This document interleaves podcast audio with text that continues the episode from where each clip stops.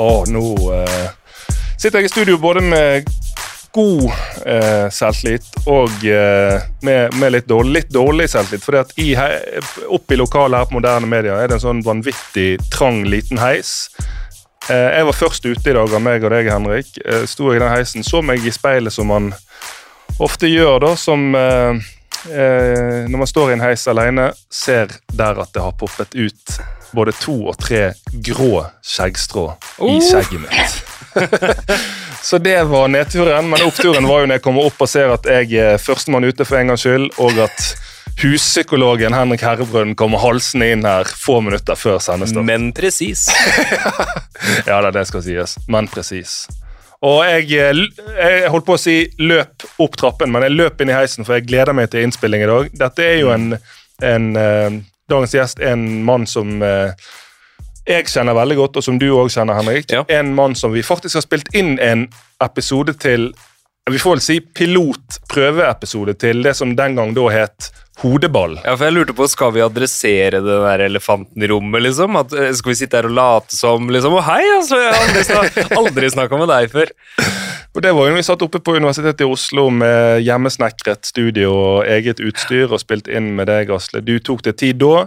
Du tok deg tid eh, igjen i dag. Og eh, bare helt kort før du får eh, slippe til, så er jo dette her en mann som rett og slett har reddet mange karrierer. Han har reddet min karriere. Han operert, opererte mitt kne når jeg røk korsbåndet mitt eh, i 2015 fikk jeg en eh, veldig god og rask eh, operasjon hos Asle som gjorde at jeg kunne få, få spilt fotball i mange år eh, etter det. En av Norges mest anerkjente eh, ortopeder er vel riktig tittel.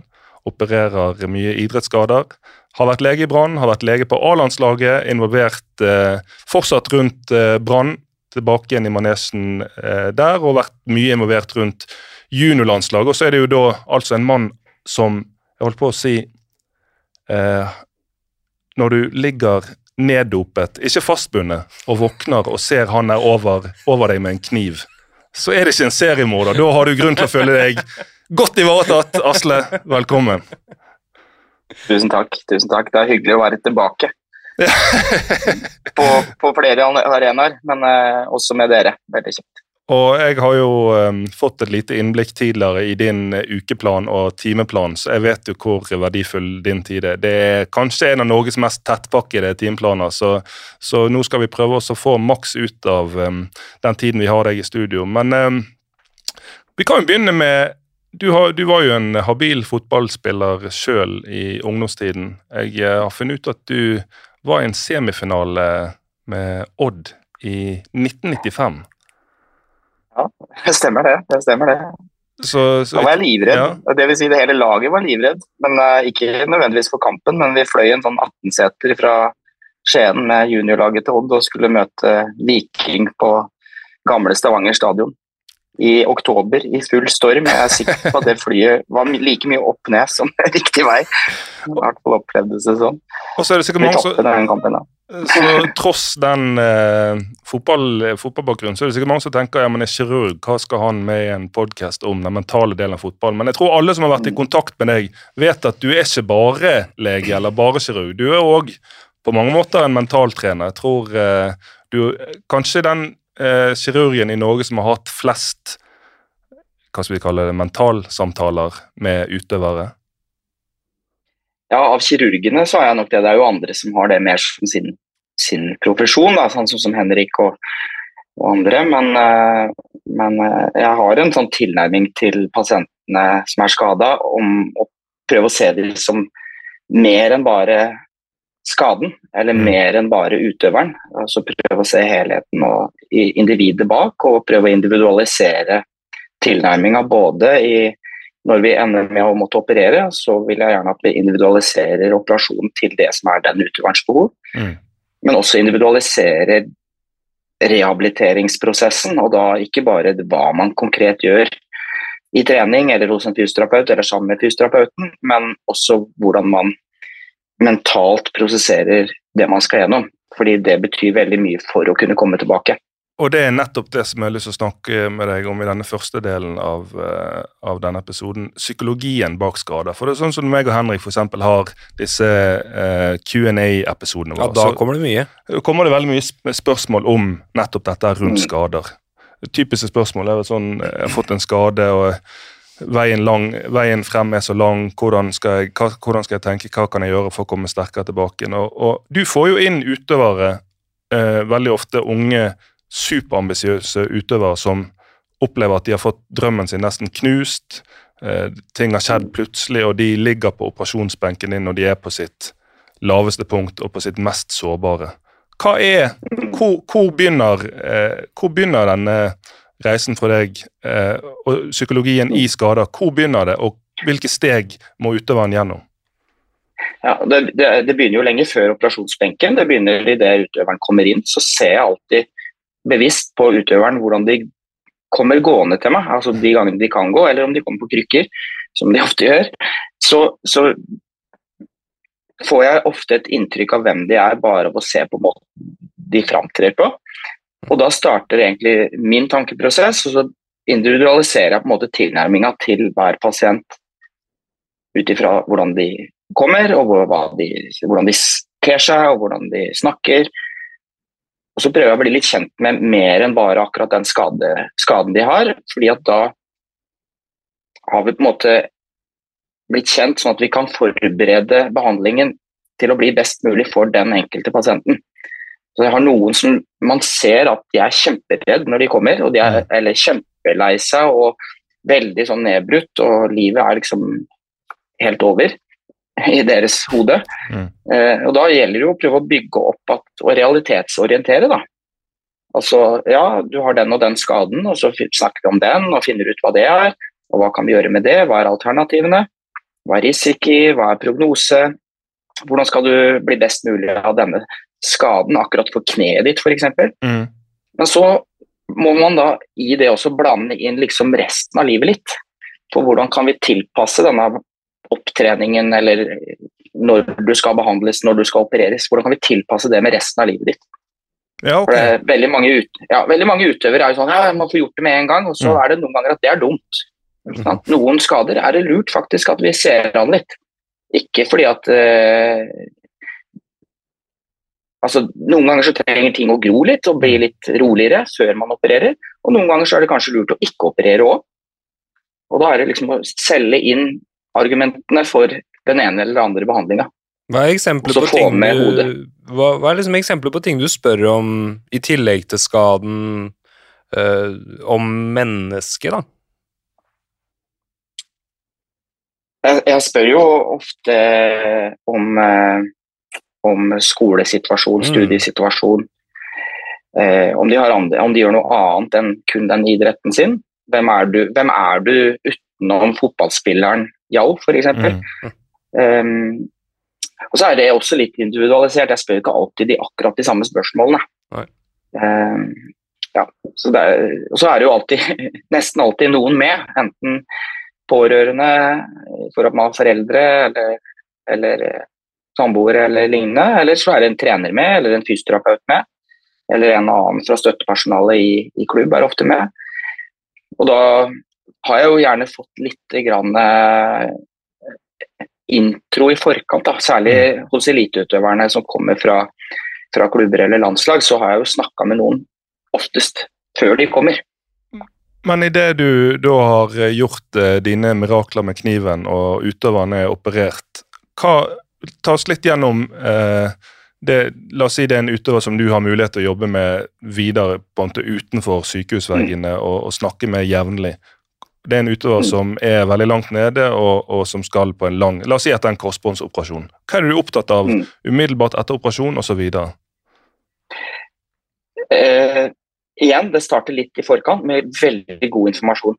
Mm. Altså ikke for mye informasjon, men god informasjon. Det er litt som med trening. Det må være bra, mer enn mengde. Eh, og så snakker jeg litt om det også etter, rett etter operasjonen. Prøve å holde informasjonen konkret og lett forståelig uten at det er for mye. Men der kommer det også igjen at et av budskapene mine er at du må komme i gang med trening. Du må tørre. Du trenger ikke å være redd. Det vi har gjort, det sitter helt fast. Du kan begynne å bevege. Ja, okay. Du kan begynne å gjøre det. Altså, alt jeg sier at du kan gjøre, det må du stole på. på en måte. Jeg prøver ja. å det på en måte, sånn at de kan stole på det. Ja. For Noen er jo livredde etter operasjon og tør ikke å bevege f.eks. kneet sitt. Mm. Og Hvis man ikke beveger, så stivner det helt til. Og så mister man ikke bare dager, men plutselig uker og måneder. Ja. Sånn at det er å få satt i gang trygghet. Og så sier jeg, for de spør jo ofte ja, når kan jeg løpe igjen. Har mm. ikke tenkt med løpingen foreløpig. Løping er langt ute i forløpet. Nesten på alle inngrep. Fordi mm. løping er ganske high impact. Det gir mye stress på den, de, det området eller det leddet som er eh, operert. Mens det er mye annet du kan gjøre før det. Og så spør de ofte når kan jeg begynne med ball. Og da sier jeg Altså det er jo fotballspillere, da. Mm. Du kan begynne med ball i dag. ja. Og da, da, er det jo sånn stort spørsmålstegn. Ja. ja hva, hva, mener du med det? Kan du ikke spille fotball? Nei, men det er så mye annet du kan gjøre. Mm. Det er så mye annet du kan gjøre med bare å føle på ballen, mm. rulle på ballen. Og så jeg på, Kanskje ikke akkurat like postoperativt, men på den første kontrollen, som er etter sånn fire til åtte uker, mm.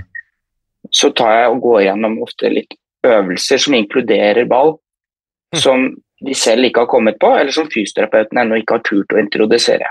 Hvorfor er du opptatt av dette med, med ball for, for, de fotballspillerne så tidlig? Nei, det er, det er, litt i protest også mot fysioterapeutene, som veldig ofte spør når kan de på sykkel. fordi, fordi altså Nå setter jeg det litt på spissen, da, men det er, vel, det er, man jo opptatt av. ikke sant? Når kan man sykle? og mm. Mm. Og ja, hvor mye kan de sykle, og ja, det sykkel er jo bra, liksom. Ja, sykkel er kjempebra hvis du skal bli syklist, men det er ikke så innmari bra hvis du skal bli fotballspiller. så jeg prøver å ha en sånn tilnærming at hvis du skal bli god i fotball, hvis du ikke har skada og du skal bli god i fotball, så må du jo trene fotball. Mm. Det er mm. ganske logisk. Mm. Hvis du er skada og skal tilbake til fotball og ønsker virkelig det, så må du også trene fotball. Og da må man trene modifisert fotball. Veldig lavt rett etter en inngrep mer og mer og mer. Mm. Og øke på, sånn at man kan raskere nærme seg både det med ballbehandling, det med blikk og orientering, at man har kropps, kroppsstilling med i alt man foretar seg av trening. Så skal man drive med styrketrening. Det ser vi ofte liksom, pasienter som er kneoperert. Så første tiden etter eh, de har starta med styrketrening, når de får lov til det, så er det ofte sånn at de ser liksom ned på kneet og, og føler, må liksom med øynene ha kontroll på kneet. og da pleier jeg å si til dem når du spiller fotball, pleier du å se ned på beina dine, eller pleier du å se banen? Og hva er best? Ja, nei, det er best å se banen. Ja, men da må du trene på det, også mm. når du trener styrketrening. Så det er liksom bevisstgjøring rundt måtene å trene på, som jeg tror er veldig viktig å snakke om, da. det går ikke helt på det mentale, men det er samtidig litt mentalt, fordi det gjør deg forberedt på, på ballspillet og det å se hele banen. Ja, og hvis, hvis, du har med en ball, så vil jo de fleste fotballspillere nesten automatisk begynne å visualisere. Og det er det jo masse god forskning på, at uh, visualisering uh, det har jo effekt, fordi nevrologisk er det ganske likt å se for seg at man sparker en ball versus å sparke en ball, så vil jo tro at uh, bare ved å ha ball i nærheten, så vil jo en, i hvert fall en fotballspiller begynne å sette i gang en del mentale prosesser òg, da. Helt klart. Helt klart.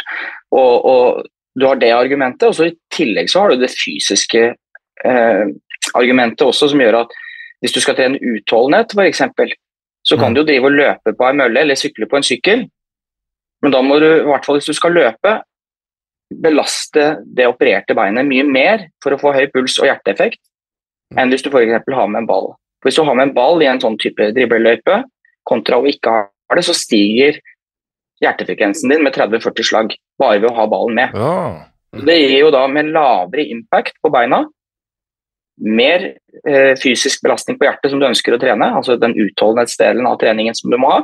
I tillegg så får du da hele fotballperspektivet. Som vi selvfølgelig også ønsker mest mulig av. Ja, og så er det jo noe, den følelsen hos spillerne. altså Du fortsatt, selv om du kanskje bare er to-tre dager siden du er operert, at du med en gang nå fortsatt kan føle deg som fotballspiller. For det at når du går der på krykkene, så er det jo Du føler jo deg som alt annet enn fotballspiller når du ikke engang klarer å gå ordentlig eller uten store smerter. Ja, er, og da har du jo det med identiteten igjen. Så selv om vi er opptatt av at, at pasienten og menneskene ikke bare skal identifisere seg som fotballspilleren eller idrettsutøveren, så, så gir det allikevel støtte til den egenidentiteten som det innebærer å være utøver. Mm. Ved å få lov til å være litt i sitt element, ved å, ved å ha ballen i føttene eller og så lurer jeg på, for Vi ser jo at ved samme type skader så er det veldig forskjellige utfall. Noen kommer tilbake igjen omtrent sterkere enn de var før de ble skadet. Andre mm. kommer, bruker veldig lang tid, og noen kommer alle tilbake igjen. Og så Hvis vi ser bort ifra, for det er jo selvfølgelig noen skader er mer komplisert enn andre, og noen er mye mindre sannsynlighet for å komme tilbake eh, til den andre. Men la oss si to spillere med helt likt utgangspunkt, operasjonen har vært like vellykket for begge, så er det fortsatt stor forskjell på når og hvordan folk kommer tilbake. Hva er det du ser hos de spillerne og utøverne som har en veldig eh, skal du si, vellykket eh, vei tilbake igjen til full drift, og de som ikke rett og slett klarer det? Mm. Det er klart at det har jo med personlighet å gjøre. Noen tåler på en måte bedre å få et type inngrep enn andre. Både fysisk og mentalt, og det vet vi jo ikke helt alle faktorene på. Men eh, jeg tror nok det å ha evnen til å filtrere informasjonen man får, altså mm. den prosesseringen, mentale prosesseringen av den informasjonen man får, betyr mye. Noen er veldig konkrete og veldig detaljorienterte og henger seg kanskje for mye opp i detaljer som gjør at det, eh, det hemmer de i det å slippe litt fri. da.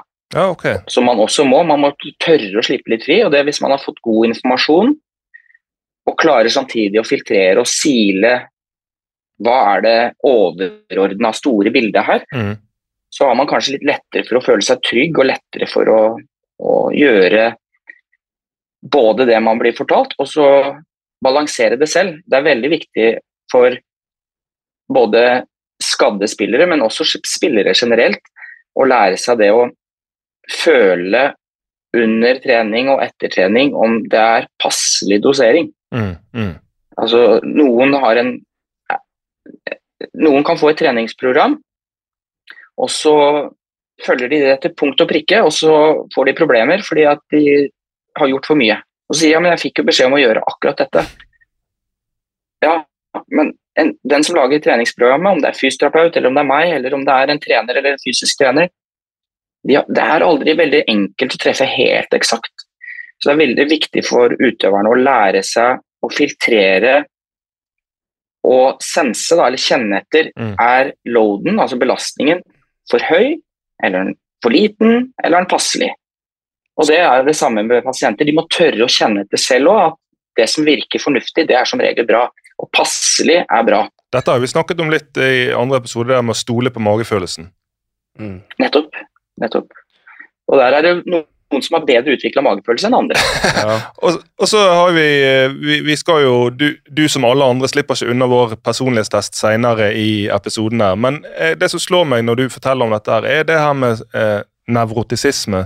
og ja. eh, den, eh, Det å bekymre seg veldig mye eller mm. lite. Mm. Og så ser, ser jeg mm. for meg kanskje at folk som har personlighetstrekk eller en personlighetstype der de bekymrer seg veldig mye eller veldig fort, de får det kanskje litt tøffere i en sånn rehabilitering. at den minste ting så kjenner jeg oi faen, der var det kanskje noe som røk, mm. eller der.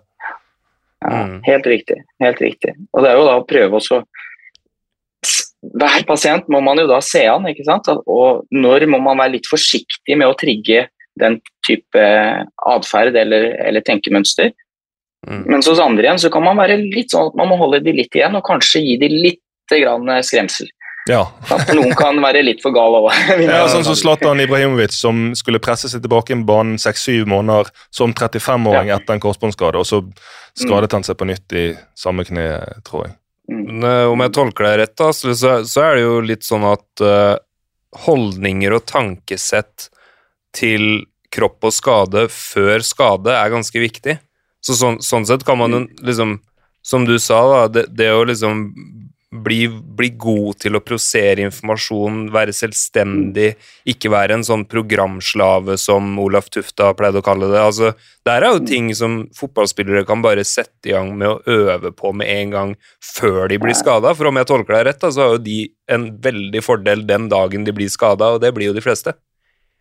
Helt klart. Helt klart. Både da og i, i utviklingen sin generelt så er det kjempelurt å ha bevissthet rundt hvordan eh, min kropp reagerer, hvordan tåler jeg belastning, hvordan tenker jeg.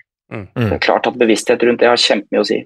Det som du stort sett har med å gjøre, eh, i hvert fall i ditt yrke som kirurg, er jo store skader. altså Ting som da eh, har måttet opereres. Og det er Alle som har vært gjennom et sånt forløp etter operasjon, de vet at noen perioder så går det veldig fort fremover, og så plutselig så stagnerer det helt. Og så kommer det òg noen tilbakeslag. Eh, hvordan, eh, hva, sier du til utøvere når de har hatt fin fremgang en periode, og så får de et stort tilbakeslag, eller de føler de har stoppet helt opp? Hva er det du Mm. sier til de da? Da må man jo analysere litt hva er det som kan ha ført til det tilbakeslaget. For det er jo noen ganger at vi mislykkes med kirurgien òg. Altså at Ja, okay. vi har gjort for, for mye eller gjort for lite. og det, Da må jeg jo måtte analysere sammen med pasienten hva, hva er problemene. Mm. Hva er det som du opplever som er problemet nå? Eh, gå litt tilbake i tid, se hva gjorde vi? Eh, hva viste bilder? Hvordan var det egentlig i forkant? Kan vi ha missa på noe? Mm. For det er jo min jobb å på en måte oppdage det, og ikke bare si ja, ja, men jeg har gjort alt perfekt, og så nå er det din skyld at det går dårlig. Eh, Jeg må også ha evnen til å evaluere mitt eget arbeid og være selvkritisk. Mm. Og så må finne balansen mellom å være nevrotisk igjen og Mm, for mm. kritisk. ikke sant? Fordi da plutselig begynner man å leite etter problemer som ikke er der. Og så prøve ut ifra det vi da finner, om det kan være noe enkel og rask løsning for å hjelpe. Det kan det av og til være, med litt ekstra medisiner, litt ekstra fysioterapi, noen manuelle tiltak. Eller så kan det hende at vi bare må si at ok, her har vi kanskje gått litt fort fram. Eller kanskje litt seint fram. Mm. Her må vi gjøre litt mer av det, eller litt mindre av noe annet. Og så prøve å finne en balanse. Har du noen eksempler så du kan komme på av samtaler du har hatt eh, med utøvere der du tenkte etterpå dette hadde god effekt, denne samtalen tror jeg hadde stor verdi, eller der sa jeg noe som Vi snakker jo ofte om indre dialog, men her blir det jo mer dialogen mellom deg og spilleren. Ja, jeg, har- jeg, jeg har veldig mange sånne eksempler, og senest har jeg hatt en pasient i dag som har hatt en korsbåndskade i kne. Mm. Eh, som kom og tre uker cirka, to-tre uker etter skaden kom til meg, og så Det var ei, jente da, og Mm. da var hun helt stiv i kne, turte ikke å sette foten i bakken. Veldig dårlig bevegelighet og veldig sånn i, i litt sånn krisemaksimering. Og da vet jeg at den første samtalen jeg hadde med henne da, det, det gikk på liksom å først å akseptere og se at ja, hun har det sånn, og så prøve å forklare mekanismene rundt en sånn type skade. Hva som er farlig, og hva som ikke er farlig. Og så er det jo sånn at det aller meste er ikke farlig. Mm. Og, og prøve da å få satt i gang både noen fysiske prosesser med knærne som er å bare å ta i og vise med litt sånn faste hender, uten å være hardhendt, men litt sånn vise at dette går jo fint. Eh, og ikke sånn med puselabber, fordi hvis jeg har puselabber på pasienten, og pasienten er redd i utgangspunktet, så blir jo pasienten ikke noe tryggere av det. Sant? Mm. Så, og så vet jeg at hos henne så satte vi i gang noen prosesser rundt det der med å, å bli trygg da, Mm. og tørre. Og så hadde jeg henne på kontroll i dag, og da hadde det gått seks uker til fra hun var her sist. Og nå er hun myk og god i kneet, hatt en stor skade, sånn at det er forventa at det er litt stivt og vanskelig i starten, men nå er hun kjempebra allerede, og nå er hun klar for å bli operert og skal opereres neste uke. Ja. Og det hadde ikke gått hvis jeg hadde opp, bygd opp under hennes angst som hun hadde første gangen hun var her, for da hadde hun fortsatt vært stiv i kneet. Kan du komme på noe sånn eh, For jeg regner med at som kirurg, du har jo en veldig stor Hvis du ser den tiden du bruker med utøverne eller på operasjonsbenken, det kan jo bli veldig utslagsgivende for deres karrierer og liv. og ka, ka, Kan du fortelle om eh, din Og så regner jeg med at når du ser disse suksesshistoriene, når du ser utøvere som kommer tilbake igjen, de trodde ikke de skulle klare det, du har vært med, du har vært en bidragsyter, liten eller stor, eh, det får jo være opp til andre å, å, å definere, men hva er Og så regner jeg med at du får Du blir jo er sikkert rørt noen ganger av av ting eh, folk du har hatt på operasjonsbenken eh, får til. Kan du, kan, kan du fortelle om en gang i ditt virke du har blitt skikkelig rørt? Og han, nå fisker han veldig etter den gangen du opererte, ja. Men, nei. Det var Du ikke Ja. må ikke la deg bite på det der Ja, der. det, er mange, det, er mange, det er mange gode historier. Nå, nå skal det jo sies at jeg er ekstremt lettrørt. Okay. Jeg, er, jeg er ekstremt lettrørt. På den personlighetstesten uh, som jeg måtte gjøre her nå, så, så, var det det med sterke følelser og sånn og sånn. Og da mm. må jeg si at jeg måtte si at jeg, jeg har sterke følelser. Mm. Mm. Men så er det jo sånn at jeg har ikke så veldig sånn sterk gledesfølelse og sånn sterk sånn eufori, liksom. Det har jeg veldig sjeldent og kan ikke, ikke nesten komme på sist. Det må ha vært ved siste fødsel, kanskje. Jeg har fire barn. Mm. Eh, men eh, men den, det å bli rørt og få de der sterke følelsene om at F.eks. hos deg, da, Jan, når mm. du skada kneet ditt og mm. karrieren nesten er altså Den er veldig trua fordi du er på utgående kontrakt. Jeg får lov til å si det. sant? Ja, ja. Og, og, og, du får en skade som er et potensielt career ending, som mm. vi kaller det. Og så ber du om hjelp, og så får du hjelp raskt. Og så går vi gjennom de prosessene vi har snakka allerede om. Og så gjør du jobben, og så får du ikke muligheten til å være profesjonell spiller lenger fordi at du er skada og kontrakten går ut. Mm. Og så veien tilbake, det å ta de omveiene, men stå i det, tro på det. Og i samtalene vi hadde i den tiden også, at du liksom Dette vil jeg, og jeg støtter deg jo på det. Og ja, det er mulig, kan, det får du til. Mm. Tar noen gode valg, både i forhold til klubbvalg, men også livet ellers. Og da når du da kommer tilbake og spiller på det øverste nivået, da, da får jeg frysninger på ryggen. Men det er fordi det, jeg har vært så personlig engasjert i din sak. Og det er ikke fordi at jeg er stolt av meg sjøl, det, det, kjenner jeg liksom veldig lite på, i mm. hvert fall personlig. da. Mm. mm. Men jeg, jeg, kjenner på en sånn glede for at det gikk for deg, at du fikk det til. Mellom oss, Asle, hadde, hadde du trua på det, Asle? Mellom oss, hadde du trua på at det der skulle gå? Ja, men det var jo for jeg kjente jeg fra før òg. Okay. Nå ja, sitter uh, Henrik her med en tåre i øyekroken, så ja, vi, får, uh, bevege oss, vi får bevege oss videre. Mm. Eh, og så er det jo eh, noen som For det at skader kommer jo veldig ofte, det vet alle som har hatt det, ikke bare én gang, men det kan være Eh, på løpende bånd når man føler litt så det, man er inne i en ond sirkel. Så type sånn leserspørsmål som kommer inn til oss. Jeg får skader på skader, og jeg føler at jeg ikke blir kvitt dem. Eh, selvfølgelig, Det er jo masse forskjellige skader, så du trenger ikke å si noe om den fysiske delen av det. Men hva er det, hva er det man bør tenke og ha fokus på som en litt skadeplaget eh, fotballspiller? Mm. Det er sammensatt. Um, Selvfølgelig avhengig av hvilke typer skader det er, om det er den samme skaden igjen og igjen. Så, ja, ja. så kan du jo lure på om man kanskje skulle hatt en ny vurdering om den skaden, om det skulle vært gjort noe annet. Ja. Men hvis man får forskjellige typer skader, eller stadig vekk muskulære skader, da, som er jo ikke uvanlig i fotballen, mm. så må man jo tenke Har jeg vært for rask tilbake på det høyeste nivået jeg har vært på, som er ekstremt krevende? Mm. Altså type de beste lagene i, i Eliteserien som trener på et ekstremt høyt intensitetsnivå. Det samme i de beste klubbene rundt i verden som har denne høytrykksfotballen. Så er treningen i seg selv ekstremt krevende. Og da, da, trenger man, uavhengig av det mentale, så trenger man en fysisk adaptasjonstid før kroppen er klar for den belastningen. Mm. Så la oss si du har hatt en ankelskade og så er du nede og ute av full trening en god stund. Og hvis den treningen du da på veien tilbake går gjennom, ikke er langvarig nok og tilnærma nok inn mot det du skal opp på, det nivået du skal opp på, men du hopper på en måte fra et lavt stadium rett inn i fullt, mm. så øker risikoen for at muskulaturen din ikke er klar for det, og så er du i stor fare for å få en muskelskade. Og så hadde jeg et eksempel, jeg kan ikke nevne navn, men en spiller som jeg snakka med i forrige uke, ekstremt bra spiller. altså sånn I norsk sammenheng så er han mm. ekstremt bra, og veldig mange forventer veldig mye av denne spilleren. Han har slitt med stadig tilbakevendende muskulære problemer. Og så spør han selv kan det være mentalt. Og så sier jeg ja, det er klart det kan være mentalt. Og så må vi ha en lang prat om det, og for å gjøre det litt sånn kort, så, så dreier det seg om at i, i hverdagen din så må du på en måte trives du må ha det litt bra, eller ganske bra. Du må sove ganske godt. Du må kunne spise ganske regelmessig. Du må kunne mentalt være avslappa og av og til litt glad. Og ikke bare stressa eller pressa eller føle på tristhet eller vonde følelser. Fordi det også henger sammen med restitusjonsevnen.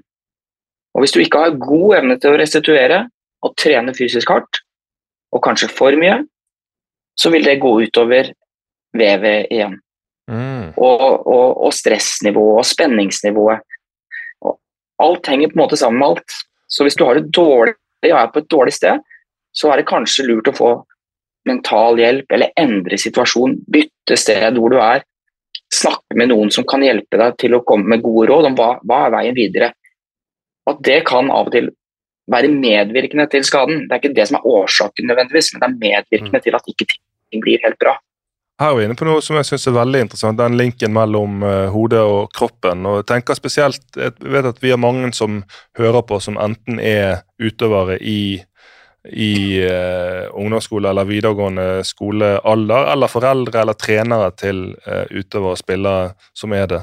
Og det her med press og stress på, på skole, mm eh, forventninger og press og stress i vennegjeng og det sosiale biten som man skal finne sin egen identitet i de årene der, og så i tillegg høye forventninger på et akademi eller i fotballklubb. Kanskje du er god nok til at du allerede er på et A-lag. At summen av det som vi har snakket om tidligere, mm. summen av mange forskjellige krav fører til stort stress både oppi hodet og som kanskje da gir utslag i at det smeller i hamstring, eller hvor det skulle være. Ja, Det var godt oppsummert, det der det gode liv, for det er jo aldri helt fantastisk. Vi går jo aldri rundt og er 100% lykkelige og sånn, men, men, det å ha det litt bra og få de der pusteromma kom jeg på tror det var en psykolog som gjorde studier for en del år tilbake med parforhold. Altså par kom inn i laben.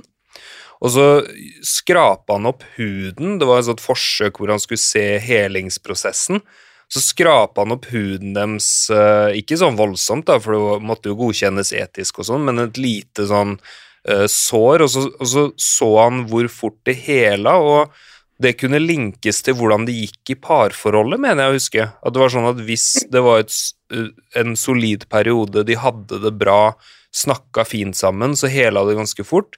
Hvis det var en periode hvor de krangla, og det var sånn uenighet og stress, så tok det lengre tid for såret, da. Så det, det, gir jo mening at hvordan du har det, spiller seg ut i en sånn skade muskulært òg, da. Og nå skjønner jeg hvorfor Henrik sitter med fullt arr på hendene. Nei, vet du hva. Det vi, vi ser fram til bryllup og alt sånt, vi, altså, så, så, det går bra på den biten her. Jeg har på, jeg har på meg genser, men det er ikke fordi jeg har noe å skjule. Ja, du er inne på noe veldig interessant der, Henrik. Fordi kropp kroppen Man ser jo det hvis man er i stress, uavhengig om det er i idrett eller andre ting, men øh, hvis man er i stress, så reagerer kroppen med f.eks. utslett, munnsår, øh, andre sånne hudreaksjoner f.eks. Mm.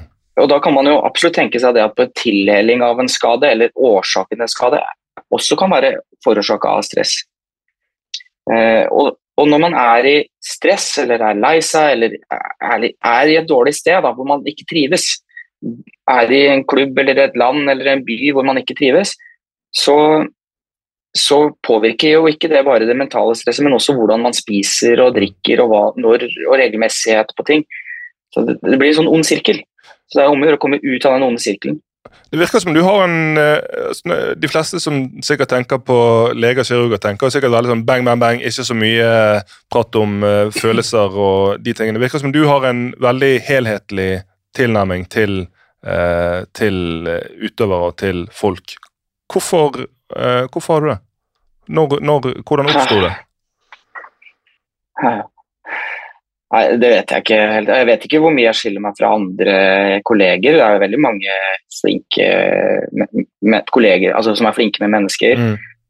Men, men, for meg har jo dette, det jeg driver med, det har vært eh, livet mitt hele livet. Jeg har fra jeg var liten hatt eh, Jeg hadde noen sånne sykdommer eller skader som gjorde at jeg ikke kunne gå, f.eks. når jeg var liten. Eh, som gjorde at dette her var jeg interessert i, hvordan man har det rundt når man er ja. skada og syk. Mm. Jeg har alltid likt å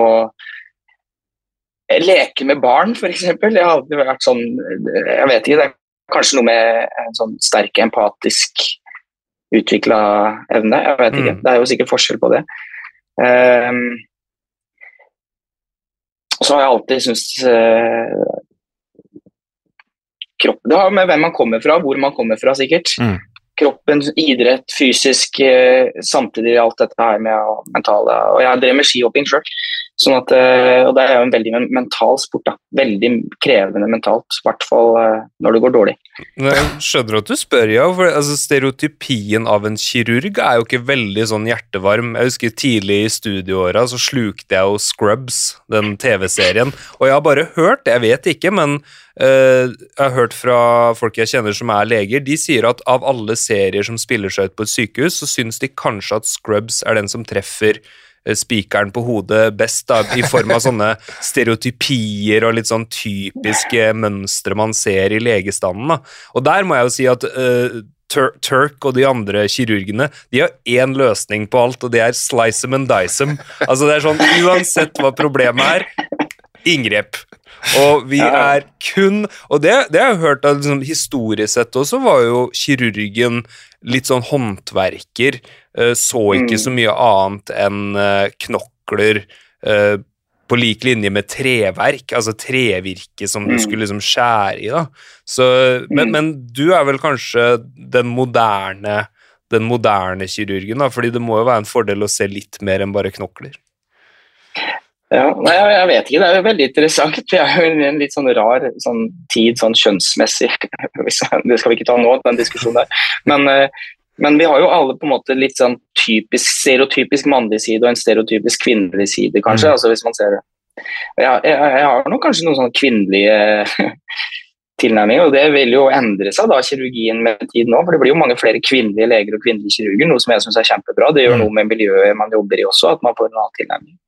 Men så er det Jeg vet, jeg vet ikke hvorfor det er forskjeller. Men også, så jeg nevnte i innledningen, så har du, du, du er jo òg uh, vært uh, lege og vært med og reist med masse, mange av U-landslagene. Du har vært lege på A-landslaget, og du er nå eh, igjen tilknyttet rundt Brann. Du har bl.a. vært en uke nede på Marbella på, på treningsleir sammen med Brann. Mm. F.eks. Eh, på en A-landslagssamling. Da er det jo så massivt press. Hele nasjonen står og venter på resultater. Skal det endelig skje at vi f.eks. kommer oss til et mesterskap? Jeg ser for meg at disse spillerne, selv om de spiller i store klubber, det der å spille med flagget på brystet, selv fordi at de kjenner presset og at det på disse samlingene er et visst trykk på dem, selv eh, selv om de er profesjonelle og de har lang erfaring. Hva er, hva er, noen typiske ting du prøver å bidra med, eller typiske samtaler du, du kan huske å ha hatt eh, i de høypressituasjonene?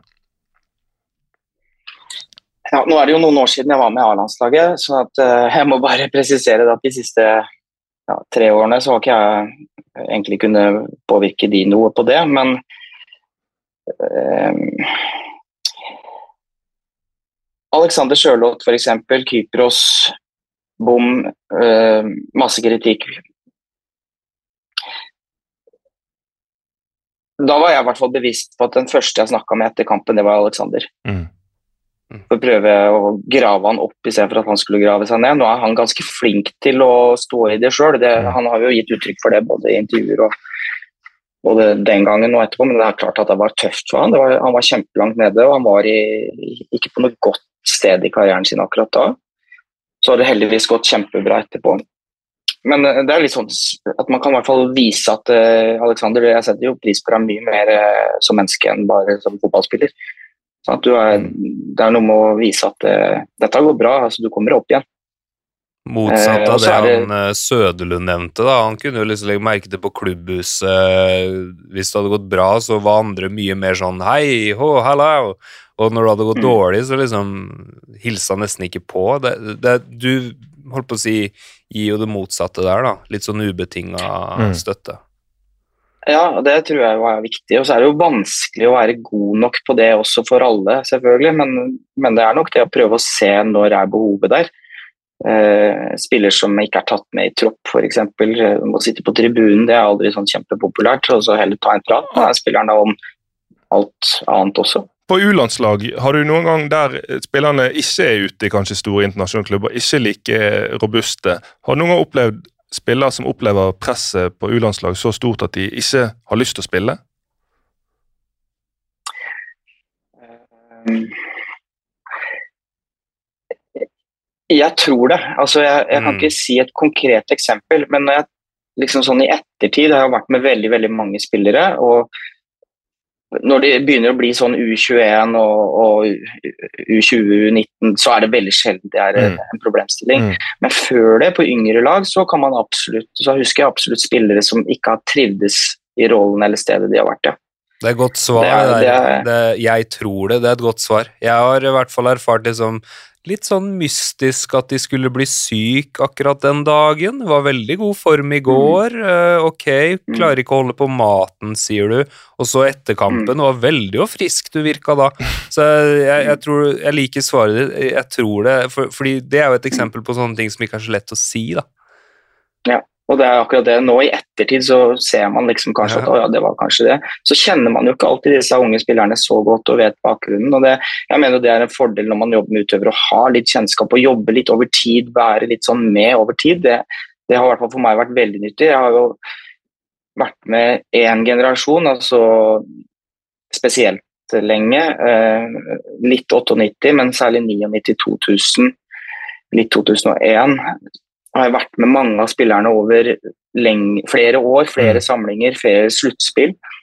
Og helt opp på A-landslaget, og det, det, tror jeg var veldig nyttig. Jeg tror også de spillerne syns det var veldig nyttig å ha en annen enn trenerne å forholde seg til, og en annen ekstern enn den som er i klubb og som har sine forventninger og sin bias, på en måte. Da. Mm. Så er jo ikke alltid i den alderen, fra 16 til 20 eller lenger, at det er så enkelt å snakke med foreldre. Og noen har jo ikke alltid foreldre som man kan snakke ordentlig med. Jo... Og Da er det fint å ha noen eksterne. Mm. Ja, det er kommet noen uh, brukbare spillere av de årskullene som du nevner der. Det har det. det noe... Ikke at jeg tar æren for nei, det. Men uh, i, du har vært uh, tett på U-landslag over mange år, og du har ja, vært, vært, i, i Brann og vært tett på fotballspiller egentlig i må vel være 25, snart 30 år.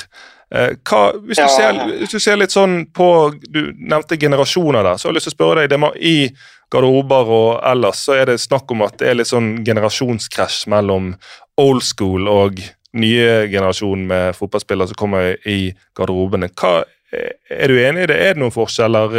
Hva, hva er det du har sett? Ja, det er jo det. Det er, det er, det er plusser og minuser med, med alle generasjoner, mm. på en måte. Um, mentalt så, så, var nok de altså i litt eldre generasjon, de som nå kanskje er sånn 30 eller der omkring, 25-35, som fortsatt spiller, så, så var kanskje litt mer robuste og forberedt på på det fysiske og jeg, jeg, Det er litt vanskelig å si. Litt mer sånn JF, liksom. At det er mm. ikke så komplisert og tenkende, mer, og mer som kanskje mer eh, lagorientert. Mens mm. jeg tror jo kanskje det har blitt fotballen har nærma seg å bli mer og mer individuell idrett da, på noen områder. Jeg tror det du sier der er viktig, for det fins forskning på personlighetstrekk i befolkning over tid. Og jeg tror den konkluderer med at um, det, li, det, kan være en liten forskjell, men den er ikke så stor som man tror. At vi f.eks. som helhet blir mer eh, egoister eller noe sånt. da. Men altså, i fotballen Fotballen har jo endra seg ganske mye, og i en sånn kontekst så, så syns jeg det, det, gir mening. At uh, liksom, man, man endrer seg jo litt i tråd med miljøet man er i, da. Eh, ja, også, ja, og det er jo blitt stort, eh, en, en stor næring. Altså enda mm. større enn det var for 20-25 eh, år siden. Så, så, det har jo vært en kontinuerlig utvikling med mye mer fokus på overgangssummer og lønninger og, og agenter og ja, mm. alt dette her. Som, som, på en måte hører med. Det er en del av spillet, og det må man også akseptere. De yngre, da, de, de har jo tatt konsekvensen litt, mange av de, av denne næringa som utvikler seg, og som mm. gjør at de fra en tidligere alder har spesialisert seg kanskje mer. Mm. Trent mer, vært mer eksponert for måten å spille fotball på. Er kanskje også fysisk mer egna og, og, og tilpassa til sånn som fotballen har endra seg. For de fysiske kravene har jo endra seg enormt på 20-25 år så det, går det mye fortere. Mange flere sprinter, mye høyere intensitet. Helt til det ekstreme. og det, det har jo gjort at det er litt andre typer spillere som kommer opp også enn det var for 20-30 år siden, også sånn fysisk. Mm. Det, er, det er et veldig, veldig, godt poeng at det blir litt sånn, eh, hvis jeg skal sette helt på spiss, litt mer sånn spesialiserte roboter nesten som Eller du må, du må ofre så ekstremt mye bare for å i hele tatt fysisk kunne komme opp på det nivået som kreves. At du, ja, det blir kanskje, det må nesten bli litt ensporet. Mm. Eh, kanskje i enda større eh, grad enn hva det var før, når du kunne ha et veldig rikt liv utenfor eh, fotballbanen. Men nå er det jo stadig snakk om 24 timers utøver. 24 timer, det er det, det, er det dessverre bare i døgnet vårt òg, og tiden flyr her. Eh, vi har jo lyst til å lage en eh, del to med deg som blir litt kortere, men før vi skal hoppe videre på det, så har vi fått kommet på innsiden av hodet til kirurgen, ortopeden, legen og menneskekjenneren Asle Kjeldsen. Så da Henrik, må du kjøre oss eh, kjapt gjennom hva er det du har eh, funnet ut av det?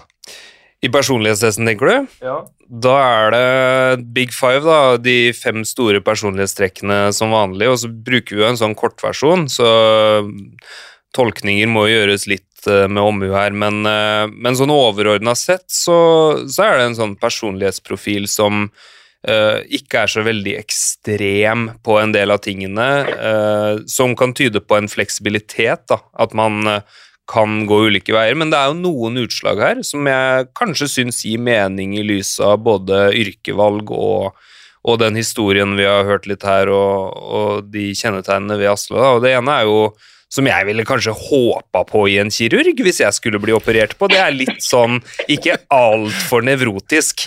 Ikke sånn uh, uh, typen som verken tør å si bø til katten eller uh, Altså den som blir veldig sånn stressa fort. Det, det hadde jeg kanskje sett på som litt ugunstig som hvis kirurg. Kan, hvis jeg bare kan skyte inn der, ja. når, du, når, du, står der med skalpellet, Asle, og det er, det er, jo mye på spill En feil bevegelse kan jo være forskjellen på himmel eller helvete, for å sette litt på spissen. Hva, eh, er, det, er det erfaringsbasert, den roen du har når du står der, eller tenker ikke du over mm. konsekvensene når du står der og det er snakk om millimeter?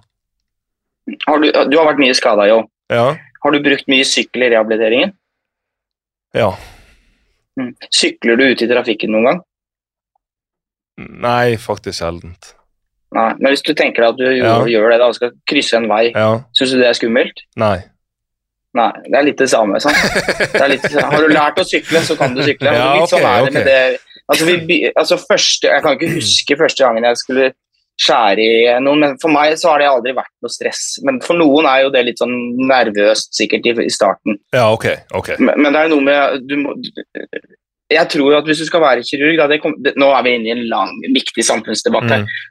Men mm. hvis du skal utdanne gode kirurger, eller gode håndverkere, så må vi ha estetiske fag på skolen. Det er det nesten slutt på.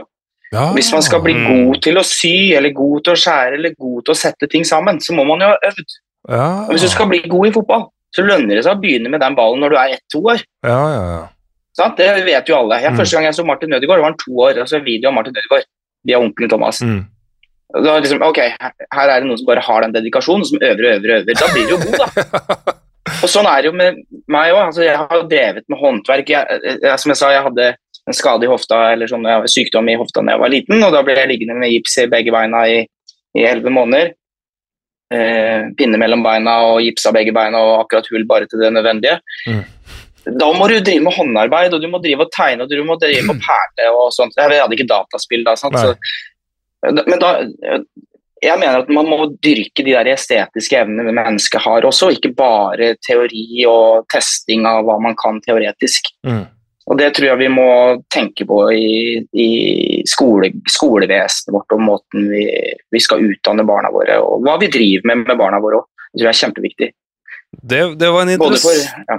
Nei, unnskyld, full, fullfør. Det her var jo genialt. Ja, det er både for arkitekter og, og, og, og, og ingeniører som skal forme landet og verden. Sant? de, må jo, de, kan ikke bare ha lest seg til hvordan en bru skal settes opp. Det er fordel å ha bygd noen eh, legobruer som har rast. Du vet hvordan du skal gjøre for at det ikke skal rase. Perfekt overgang til det neste utslaget, som er um, som, som, jeg kanskje liksom klødde meg litt i hodet Altså, du scorer ganske høyt på det vi kaller for åpenhet. som er um, forbundet med litt fantasi og, og, faktisk også estetikk. Jeg tror faktisk noen av spørsmålene er litt sånn uh, Syns du kunst er viktig? Uh, har du sans for estetiske ting?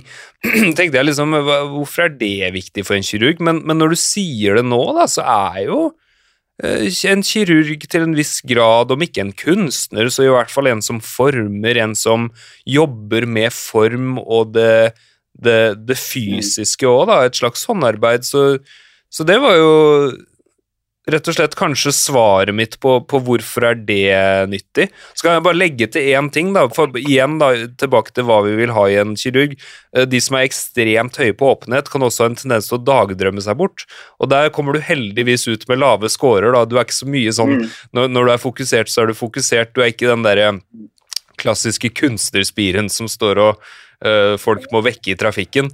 Uh, men, men, kommer høyt ut på åpenhet. Det kan kanskje forklare litt uh, det du sa nå, da, med at du har den interessen. og så også litt den interessen for mennesker. da, Du framstår jo en som Når du får møte et menneske, så framstår du som en som er litt nysgjerrig. Nysgjerrighet er jo et kjennetegn på de som er åpne. Ja, Det passer veldig godt med meg sjøl, sånn som jeg opplever meg sjøl. Altså, mm helt klart nysgjerrig og opptatt av å få ny kunnskap og, og komme videre og lære nye ting. Og, og jeg er ikke noe redd for å prøve nye måter å løse problemer på. Mm. Og Det er jo det, eh, det du sa om, om, rehab eh, for spillere, og at de skal ha ball og være litt kreative yes. i den prosessen. Det bærer jo det pre, preg av òg. Ja. ja, ja. Jeg er opptatt av logisk eh, sans, og ikke bare det som har blitt skrevet. For da hvis vi liksom forholdt oss til noen ganske kloke vi tenkte for 100 eller 200 eller 1000 år siden, så, og det var regelen, så hadde vi jo liksom ikke kommet videre. Vi må komme videre. Ja, det også... Akkurat det med kunst og, mm. kunst og estetikk og sånn, så, så er jeg Jeg har kanskje blitt klar over det mer og mer selv, at det har vært en viktig del av av meg sjøl. Jeg, jeg, har ikke vært så bevisst på det. Jeg har vært veldig sånn yrkesretta og sportsretta og sånt hele livet, og hadde jo aldri tid til å, å lære meg noe instrument som barn eller ungdom f.eks. Mens jeg hadde venner som gjorde det, og, og har alltid liksom sett opp til de og Jeg har ikke vært misunnelig, men liksom skulle ønske at jeg også mm. kunne det. da. Mm. Så, så, har jeg blitt litt mer kjent med meg selv eh, etter hvert og fått tid til å tenke litt eh, hvor, hvorfor har jeg blitt den jeg er. Det er kanskje litt med alderen å gjøre, at man begynner å få litt sånne essensielle eksistensielle tanker. Men jeg har alltid vært ekstremt glad i form og farge og det å sy eller å lage ting. Og så liker jeg sterke farger. Så det, når det var veldig sånn svart og hvitt og veldig hvitt, og sånt, så, så, så, følte jeg det som veldig sånn tomt. Når alle hus og leiligheter og alt skulle mm. være veldig hvitt. Sterilt. Det, det, har jeg, det, har jeg, aldri trivdes med. Så jeg har f.eks. hjemme en helt grønn vegg. Og dette er jo ja, 15-20 år siden det ble malt. Helt grønn, helt oransje, et helt oransje rom, f.eks. Er, er det lov å spørre om det er derfor du har valgt å jobbe med noe som involverer såpass mye blod? Nei, blod er jeg ikke så glad i. Nei, men Blod, faktisk. Eh, altså, det er derfor jeg gjør mest skikkelssoperasjoner. vi eh, vi eh, må rett og slett eh, runde av der.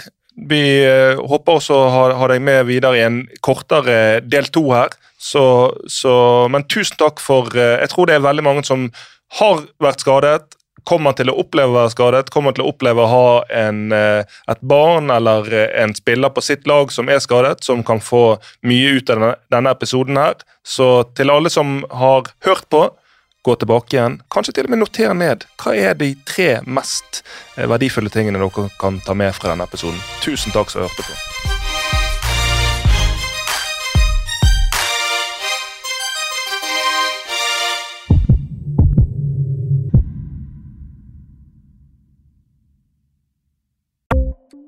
Ukens annonsør er HelloFresh. HelloFresh er verdens ledende matkasseleverandør og kan være redningen i en travel hverdag. Mange av oss har nok vandret i butikken både sultne og uten en plan for middagen, som ender med at vi går for de samme kjedelige rettene gang på gang. Middag burde være dagens høydepunkt, med Hello Fresh kan du nå velge mellom 25 ulike retter hver eneste uke, eller få Hello Fresh til å sette sammen menyen for deg. Dette gir deg muligheten til å prøve nye og spennende retter alene eller sammen med familien. Du velger antall porsjoner og får alt levert på døren på et tidspunkt som passer for deg. Oppskriftene er enkle, og maten er lett å lage både for store og for små. Ved å få alt levert hjem får du også mer tid til å dele matgleden med familie og venner. Kanskje det frister med asiatiske tacos eller greskinspirert kylling? Da kan jeg anbefale deg om å gå inn på hellofresh.no. Her kan du bruke koden FOTBALL og få opptil 1779 kroner i rabatt på de første fem matkastene hvis du ikke har prøvd Hello Fresh tidligere. Du kan også bruke rabatten hvis du har vært kunde og stoppet abonnementet ditt for tolv måneder siden eller lengre. Gå inn på hellofresh.no og bruk koden FOTBALL.